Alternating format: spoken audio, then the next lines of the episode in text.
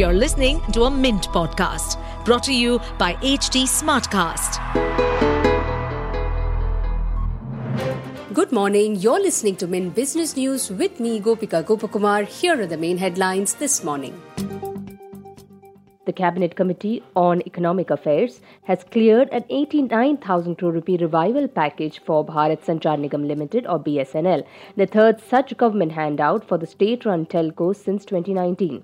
The carrier will use the amount for acquiring spectrum so that it can begin to offer 4G services within months and 5G services by 2024 across the country. With this, the total government assistance to India's number 4 carrier has swelled to 3.22 trillion rupees. The government had earlier approved a 69,000 crore rupee package in 2019 to revive and stabilize the telecom business, followed by 1.64 trillion rupees in July 2022 to improve its balance sheet and expand capex.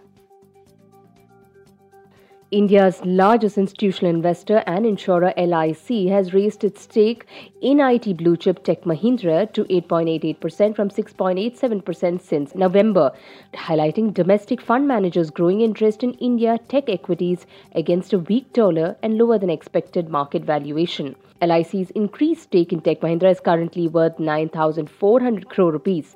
On Wednesday, LIC said in a filing that it bought 19.6 million shares worth 2,000 crore rupees in Tech Mahindra between 21st November and 6th of June at an average price of 1,050 rupees a share.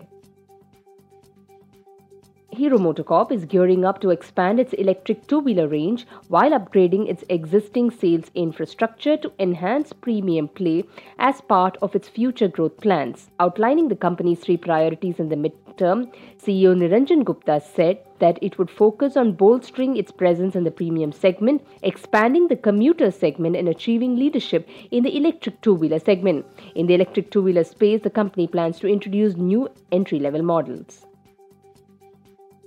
Tata Consultancy Services said more women employees have left India's top software services company than men in the fiscal year 31st March 2023 as its return to office policy has led a reset of domestic arrangements. Chief Human Resources Officer Milind Lakkad insisted that employees will need to work from office following the abatement of the COVID 19 pandemic to understand the company's culture and for better collaboration among workers. He noted that for FY23, attrition among women has been higher than men and called it unusual. Staying on with more Tata news, Tata Group subsidiary Nelco announced that it has made a strategic investment in Mumbai based satellite network software provider Piscis Networks. Exchange filings made by Nelco, which offers satellite communication services to enterprises, reveal that the company has picked a 9.09% stake in Piscis. Further disclose that the company may acquire up to 30% of Piscis networks, subject to gaining regulatory approval for its acquisition.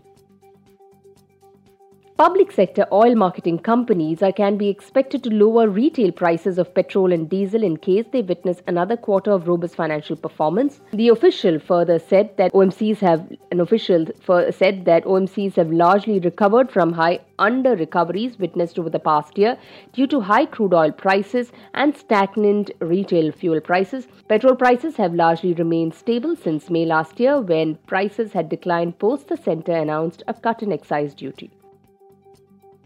Tata Elxsi has partnered with ISRO or Indian Space Research Organization for the upcoming Gaganyaan mission. The leading global engineering company has designed and developed the crew module recovery models for the recovery team training of the space mission. The project marked Tata Elxsi's foray into the mechanical design for space. This is the first time ISRO has outsourced the mechanical design and development work for a critical system to an external partner. Two entities have offloaded shares of Deepak Fertilizers and Petrochemicals for 131 crore rupees through open market transactions. The entities are Small Cap World Fund Inc. and Anirudh Damani. According to the bulk deal data available with NSE, Small Cap World Fund Inc. sold 23 lakh shares amounting to a 1.86% stake in Deepak Fertilizers and Petrochemicals. Also, Damani disposed of 42,943 shares in the firm. Promoters of Aruna Hotels have settled with market regulator SEBI a case pertaining to an alleged violation of SAST rules. Balasubramanya, Shivanti Adityan, Sri Devi Agencies, Chandramohan R, Anita Kumaran, Jayanti Natarajan, Gay Travels, Subashri Realty, Rani Printers, Sovereign Media Marketing, and Chitan V are the promoters and promoter groups of BSE listed Aruna Hotels. The promoters and promoter groups paid a total of 2.3 crore rupees towards the settlement charges.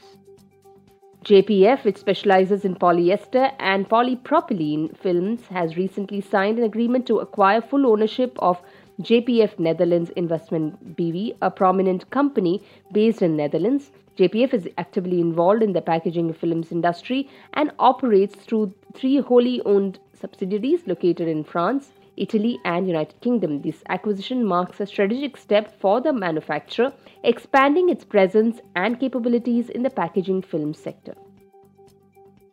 Moving on to markets, Indian benchmark indices, NSE Nifty 50 and BSE Sensex started Thursday's session with mild gains amid largely muted moves across other major markets across the globe. Investors are keenly watching the Reserve Bank of India's Monetary Policy Committee to announce its outcome for domestic cues scheduled around 10 a.m. today.